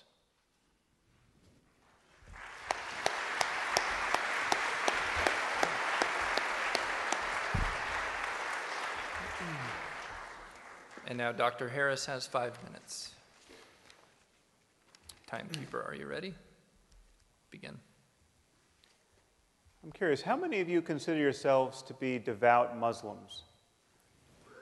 See a show of hands? Don't mean to single anyone out, but not many. Now, you're all aware, of course, that the Quran exists and claims to be the perfect word of the creator of the universe. You're aware that once having heard of this possibility and rejecting it, you're all going to hell for eternity. I mean, needless to say, Dr. Craig and I are both going to hell if this vision of life is true. Okay, the problem is, that everything Dr. Craig has said tonight, with a few modifications, could be said in defense of Islam. In fact, has been said in defense of Islam. Okay, the logic is exactly the same. We have a book that claims to be the word of the creator of the universe. It tells us about the nature of moral reality and how to live within it. Well, what if, what if Muslims are right? What if Islam is true? Okay, how should we view God in moral terms? How would we view God in moral terms? Or I should say, Allah. Okay, we, we have been born in the wrong place to the wrong parents, given the wrong culture, given the wrong theology. Okay, needless to say, Dr. Craig is doomed. He's been thoroughly confused by Christianity. I mean, just appreciate what a bad position he's now in to appreciate the true Word of God. I've been thoroughly misled by science. Okay, where is Allah's compassion?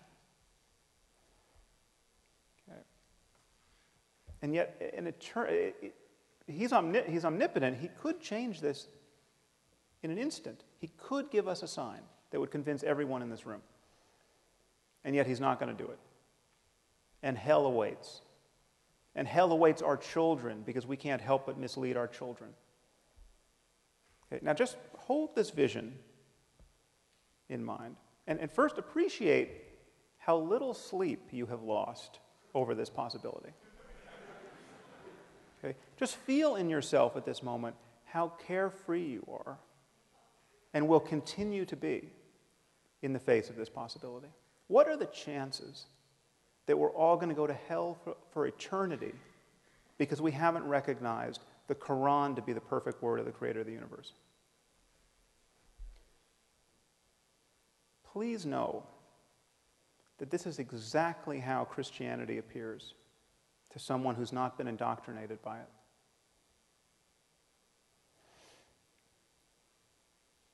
Our scriptures were written by people who, by, by, by, by virtue of their placement in history had less access to scientific information and facts and basic common sense than any person in this room.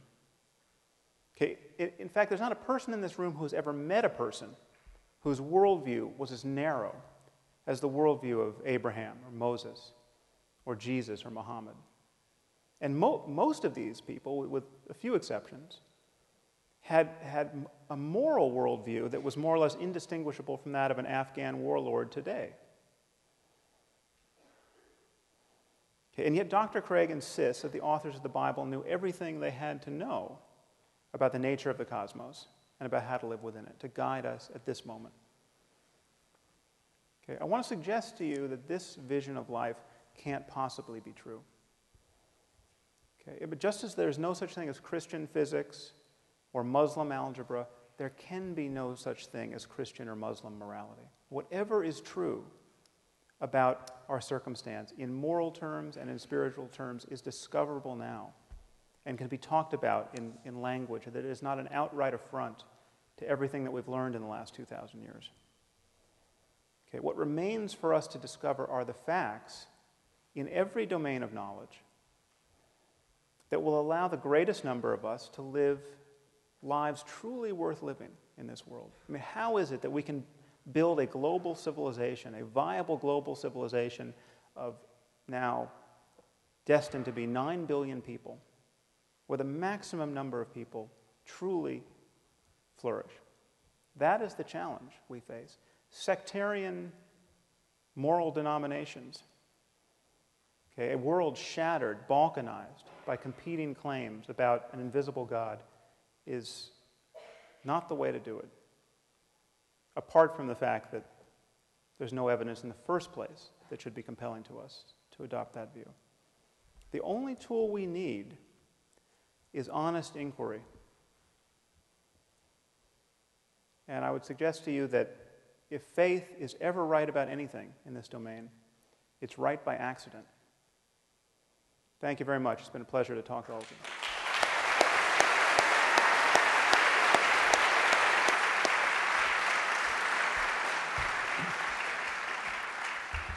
We started 15 minutes late, and so I'm going to allow us to go until 9:15. That gives us 30 minutes for questions. As I said at the beginning, we're going to allow Notre Dame students to ask the first four questions. After that, the microphones are open to anyone. We'd like to keep a brisk pace for the questions, so please limit your questions to about 30 seconds, and I've, I've asked the debaters to limit their responses to about two minutes. I'll take the liberty of urging people to get quickly to their point if these time limits are violated. Uh, we have microphones here and here. I think we have microphones. Oh, good. I can see the microphones in the balcony, so I'll just go in a circuit. Thank you. Uh, Dr. Harris, if Dr. Craig could link out of your objections about the problem of evil and the problem of choosing the right religion um, so that those weren't really problems, th- those weren't functioning in the debate, where does that put you dialectically? How, how do those function in the debate? Do you mean if I was given good reason to believe that Christianity is true? Is Um, or if Dr. and- Craig could show that um, choosing a particular religion wasn't necessary for the grounding of, uh, of um, morality, just that some religion being true was sufficient for there being a grounding for morality, and that the problem of evil was somehow answered. Well, I, I would never be tempted to dispute that we could make up a religion that, if true, would be a grounding of morality. I mean, you could, those, are, those imaginary schemes are, are there for the asking. We could make them up. Uh, and, we could, and, and, and in about five minutes, we could make up a better religion than any that exists. I mean, you just, you just take Christianity and cut out Leviticus and Deuteronomy, and already you've done great work. Um, so, and you know, we could write, we could rewrite the Ten Commandments in less than five minutes and improve upon it. Um, so, you know, being kind to add being kind to children and swap out the bit about the graven images, and you've already made it a, a much wiser document. Now, um, so, but that, that's not the point.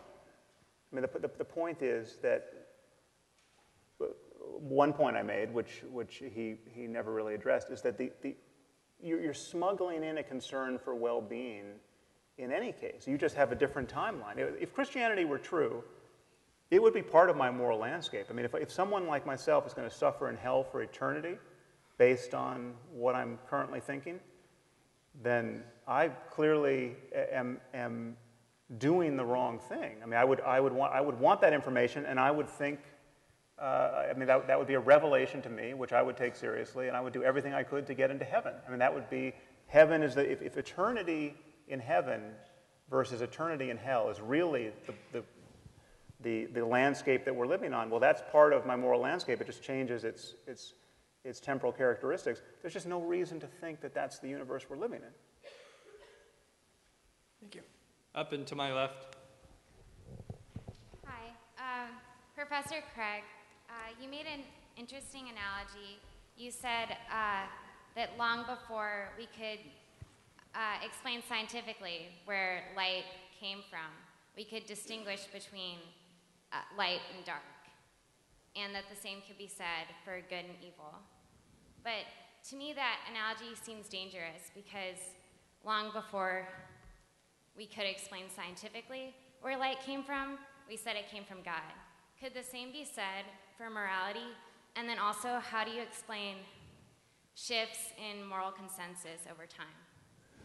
Okay, I'm not sure I understood all of the questions, so I might need our moderator to help me here. The, the last part of the question was shifts in morality over time. Don't confuse moral ontology with moral epistemology. Moral ontology is the foundation in reality for objective moral values and duties. Moral epistemology is how we come to know the goods that there are and the duties that we have. And clearly, affirming that there are objective moral values and duties doesn't mean that we always know them infallibly. Uh, clearly, over time, there's such a thing as moral growth and moral development. When I look at my own life, I, I look back at my life as a young man and I can see certain attitudes and things that I had that I now would be ashamed of morally. I think I've experienced moral growth. So uh, there's, there's no reason to think that the objectivity of moral values and, and duties implies that there isn't such a thing as moral growth or a clearer apprehension of the good, or sadly, in some cases, a moral degeneration of a society and turning away from good. So these are two different problems, and, and my concern is moral uh, ontology. Now, I didn't catch the first part of the question. Mike, did you? Uh... Uh, yeah, tell me if I misrepresent you, but I take it that she's asking. You, you say that we understood light and dark oh. before we understood the physics of light. Um, she says, but we posited supernatural explanations for light also oh. at that time. Why not think moralities in the same situation? Yeah, again, the, I think you misunderstood the analogy there that I'm making. What I'm saying there is distinguishing moral ontology from moral semantics. And I, what I'm saying is, I'm not offering a moral semantical theory about the meaning of the words good and evil, right and wrong. I'm talking about their foundation in reality. And so the example of light was simply to give an example of where people understood the meaning of the English word light, even if they didn't know its physical nature uh, in terms of electromagnetic radiation. Can I clarify? Sorry. uh, I, I get that you're arguing that there needs to be a source for good and evil. That makes sense. So why does that source have to be God? Could it not be that we just haven't discovered what the source is yet? Well, that would be my second contention that in the absence of God, I can't see any foundation that would be left for affirming the objectivity of moral values, and particularly the value of human beings and conscious life on this planet. And then that second problem about objective moral duties is especially serious the is ought distinction, and then the ought implies can problem, no free will. So that, that would just be to reiterate the arguments I've already given as to why I think in the absence of God, uh, there wouldn't be objective moral values and duties. I allowed the follow up only because there was misunderstanding, just so you know. Up and to my right. Yeah, uh, I've got a question for Dr. Harris. Um, so, a lot of the argument, I guess, I, I've, I felt like it depended a lot on the definition of good and, of good and bad, right and wrong. And I wanted to ask you if you thought it would, it would be possible for there to be, um, so I've got a two-part question, for there to be a hypothetical God that, um, so t- scratch everything you know about Judaism, Christianity, Hinduism, create your own new God, and if it would be hypothetical for this God to perfectly align with your definition of moral, th- of, of moral theory. So say that this God says and, and commands that good and bad are dependent on the well being of, of conscious animals. And then, uh, simultaneously to that question, whether you think a God of love does just that. Because it, it seems to me, in, in my experience and, looking at history, that there is uh, no greater continuum across human history than the presence of love and the fact that we've had marriage, whether homosexual, heterosexual, transgender, from the moment we've been, we've been living animals. And so, if that really is the root of our well being, then how does a, how does a God of love not promote well-being? So, but answer yeah, the first part first. Yeah, yeah. Well, well, love clearly has a lot to do with, with our well-being. Uh, and if there were a God of love uh, who was really acting like a God of love uh, and was making, um, I mean, the, the problem is the, the existence of God doesn't really add to the moral stature of love in that case, because, uh, or, or the moral stature of the good. I mean, this is to, goes to the Euthyphro dilemma that we haven't spoken about probably mercifully. Uh, but I mean, if, if, if it's either intrinsically good or it isn't, and for God to say it's good uh, doesn't make it more good, uh, and it's not, it's not good by fiat. So he's either saying it's good because it is good, in which case we can just deal with the fact that it is good, or it's just good because he says it's good, but then he can say any evil thing is good, which Dr. Craig's God does rather often, uh, apparently. So, um, but love is clearly uh, something we, we desperately want in our lives, and we're right to want it. We're deeply social creatures. Uh, and the fear that is sort of circulating here that, that well being somehow leaves something out that's important, I think, and I argue at some length in my book, is, is quite unfounded because whatever you bring to me, which, which is truly important, you say, okay, you're talking about well being, but here I'm talking about self transcending love. This is really important. Well, self transcending love is a, is a uh, uh, probably at the core of, of, of the deepest well being that we can experience as human beings.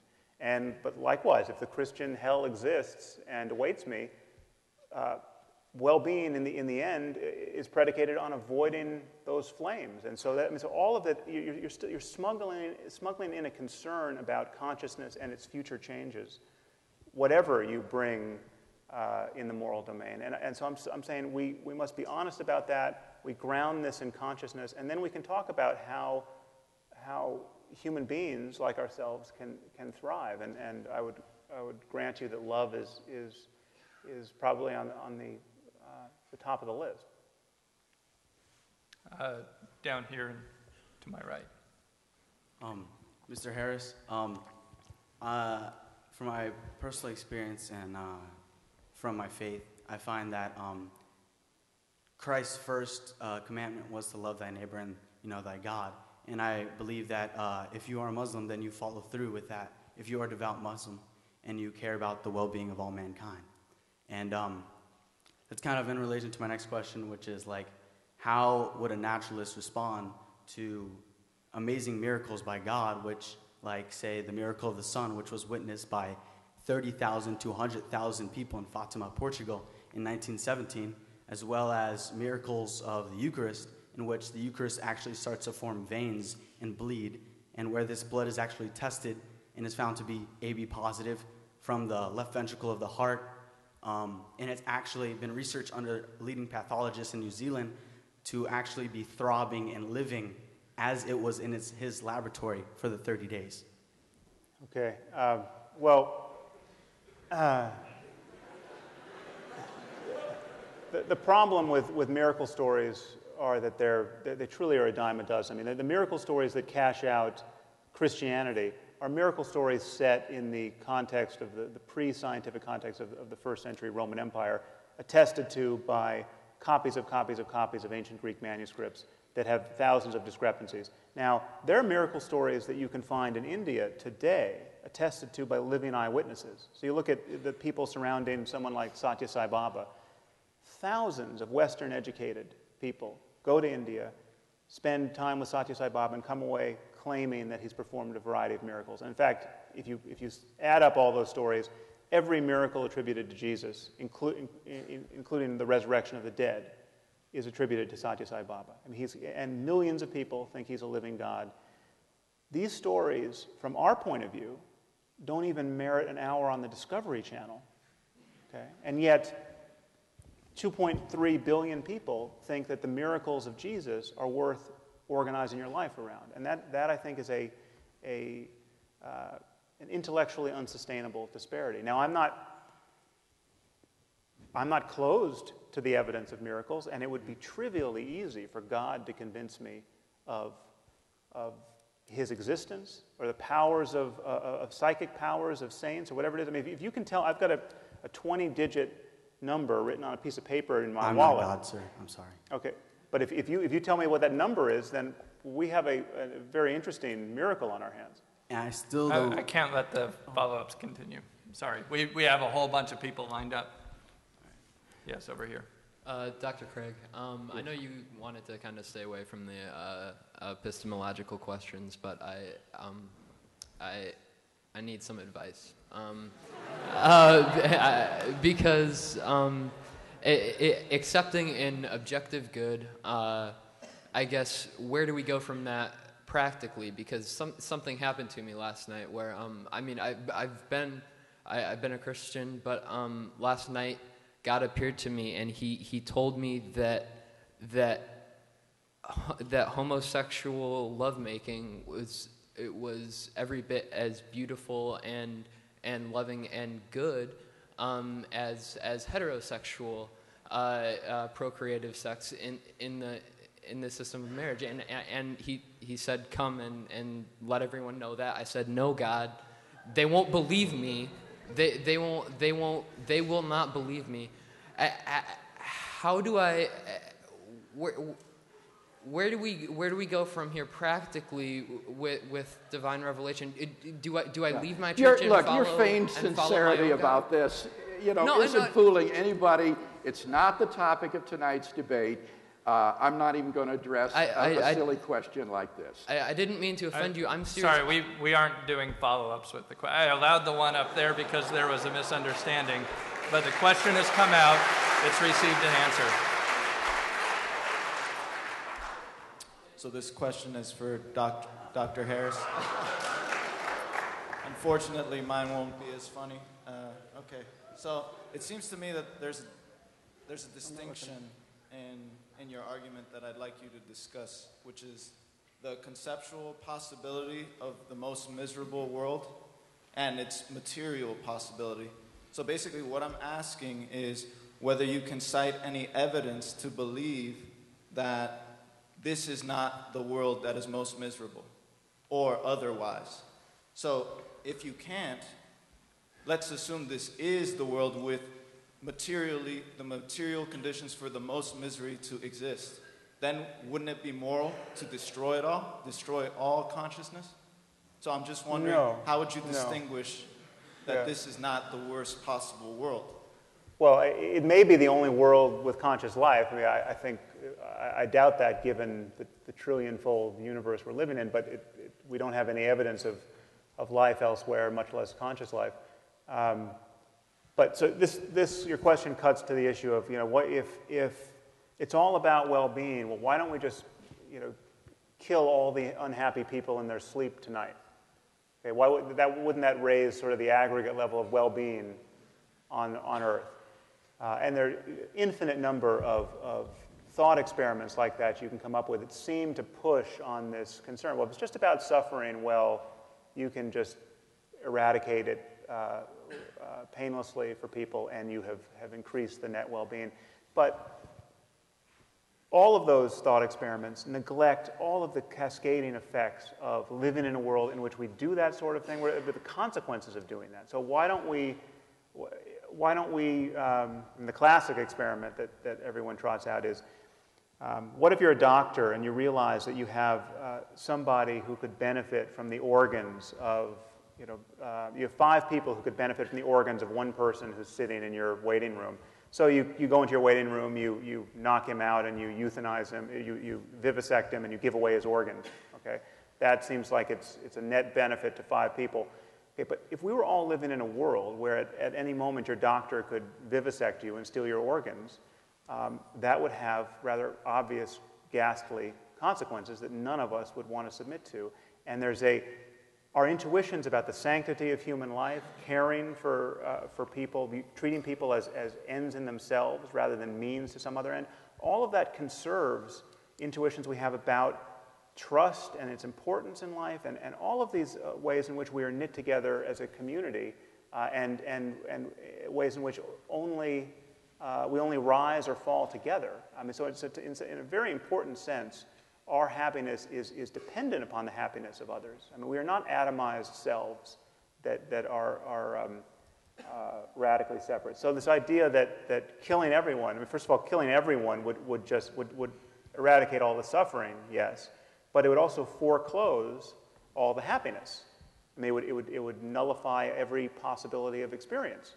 Uh, so if you think that, that the, a universe where the lights are on is better than a universe where the lights are off, then uh, turning the lights off is worse. But um, I, I, could imagine a universe which it would be worth turning the lights off in. I mean, the Christian hell is one of them. Uh, you know, you'd, you'd, be doing people a lot of good. Is whether you know uh, sorry, no follow-ups. okay. I'm going to be really strict about this.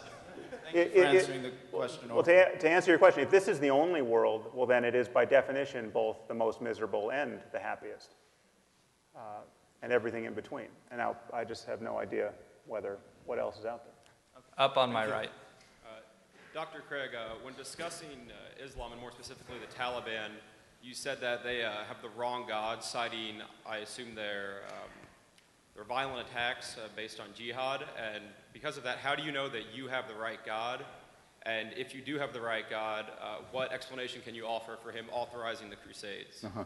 Again, this isn't the topic of the debate tonight, but let me just say that uh, one of the side areas that I specialized in in my theological studies in Germany is Islam.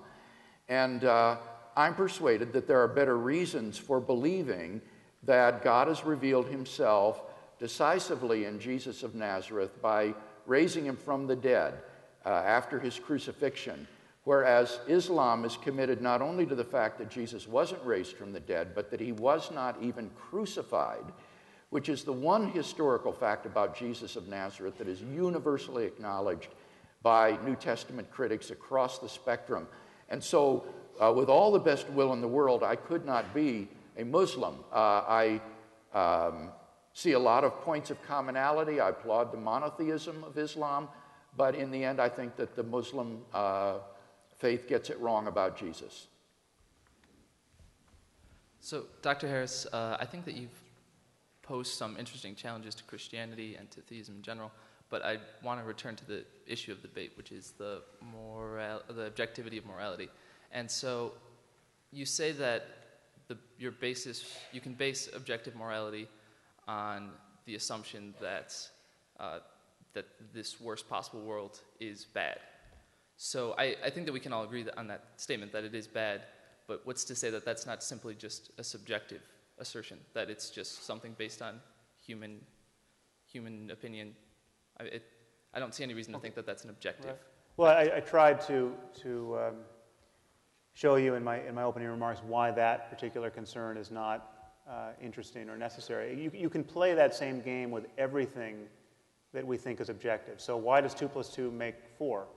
How, how, how, it se- seems to make 4 to us, but how do we know that's not just a human intuition?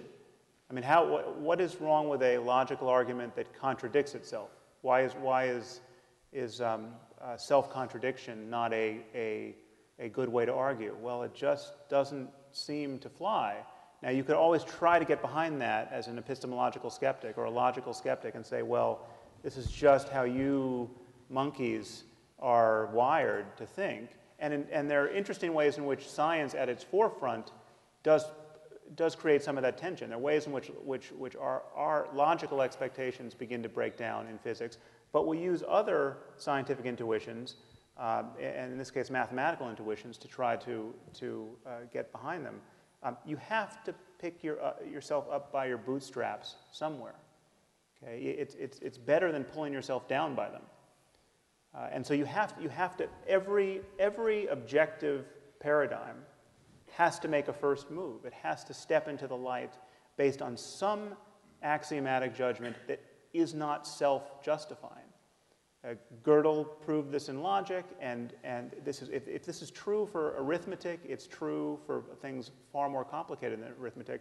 I'm saying that, that uh, a recognition that this universe offers a spectrum of experience, on the one hand, truly intolerable, and on the other, sublimely wonderful, and that we all know that movement across this spectrum uh, toward the sublime is better than movement toward the unendurable uh, and pointless suffering. Now, this, again, you might ask, well, what about suffering that actually turns out to be good in the end? What about the suffering of, you know, the stress of learning to play a musical instrument or whatever? Again, that's not a, a, a, a counter. I mean, uh, there, there, there are ways to climb. We might have to go down a little bit to go up to a higher place on this landscape, and that uh, we can make sense of, of, of, of that kind of struggle. And so I'm not equating the good with mere pleasure in a way that Dr. Craig suggested. Okay, thank you.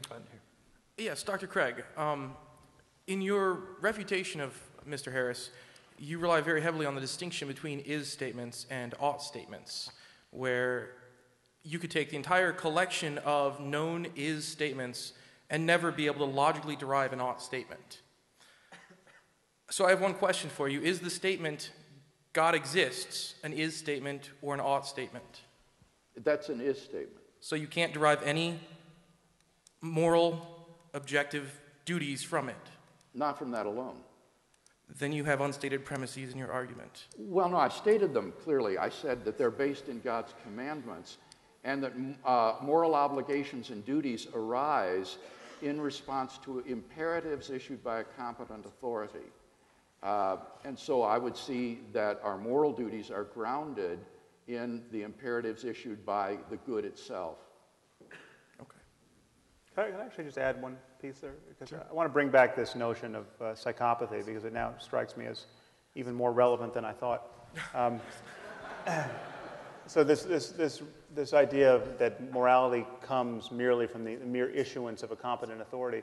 One, one of the features of psychopathy is an inability to distinguish true moral precepts that relate to the well-being of, of people and things that merely issue from a competent authority. So if you, if you ask children sitting in a classroom, is it okay to drink a soda in class if the teacher gives you permission? Most of them will say yes. If you, if you ask them, is it okay to punch your neighbor in the face if the teacher gives you permission? They immediately recognize the distinction between a moral infraction and, and uh, uh, a mere conventional rule. And this, and this is very young children. But children at risk for psychopathy don't. Children at risk for psychopathy think that uh, rules are just given by an authority. So if the teacher tells you you can punch a child in the face, you can punch a child in the face. Um, this is, again, I'm not accusing religious people in general of being psychopaths, but there is there's a psychopathic core to this moral worldview. This divine command theory that Dr. Craig is advocating suggests that if God only tells you to sacrifice your firstborn son, it is good to do it. Uh, that's where goodness comes from.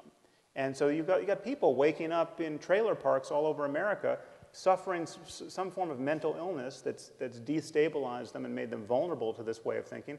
And there are people who kill their children thinking they're Abraham who just didn't get uh, uh, interrupted by an angel. Uh, and this is, this is the kind of uh, morality that you get out of a divine command theory that, again, offers no retort to, to the jihadist other than, sorry, Buster, you happen to have the wrong God. But that's exactly your retort, 30, Sam. That, 30 seconds that God has not issued such a command, and therefore you're not morally obligated to do no, it. No, if, and, God, if God did, he would be evil. I mean, so I can get behind that God. If God is issuing that command, well, he's an the evil problem bastard. is that you see on atheism, you don't have any basis for making that kind of moral judgment. I've tried to give you a basis. I'm sorry.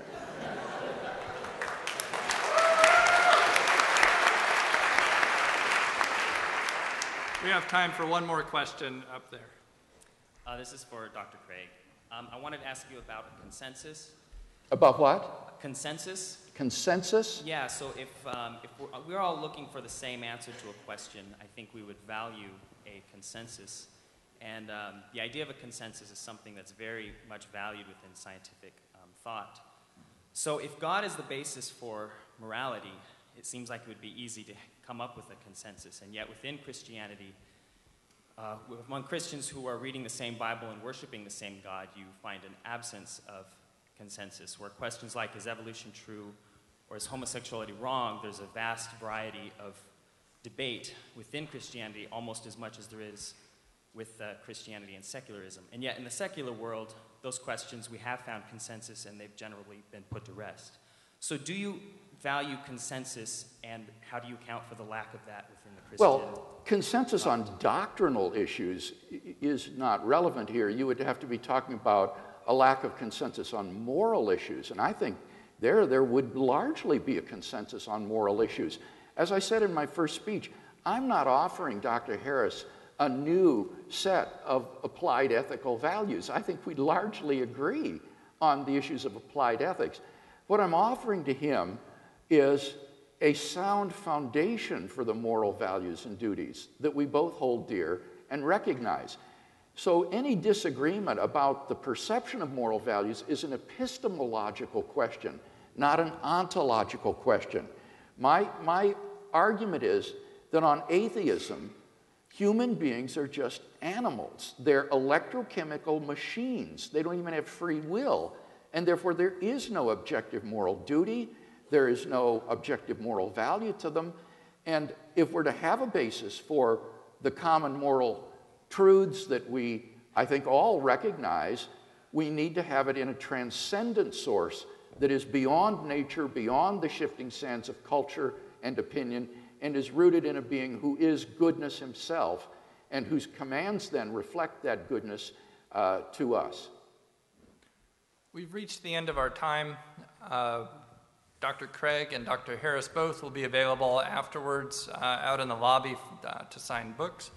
Um, I'd like to take a moment to acknowledge Arnav Dutt, who spent a good portion of the debate operating the PowerPoint, which I believe on faith was going on behind me, uh, and Aaron Ray, who is our timekeeper. Was there a PowerPoint? All right, good. I um, hope so.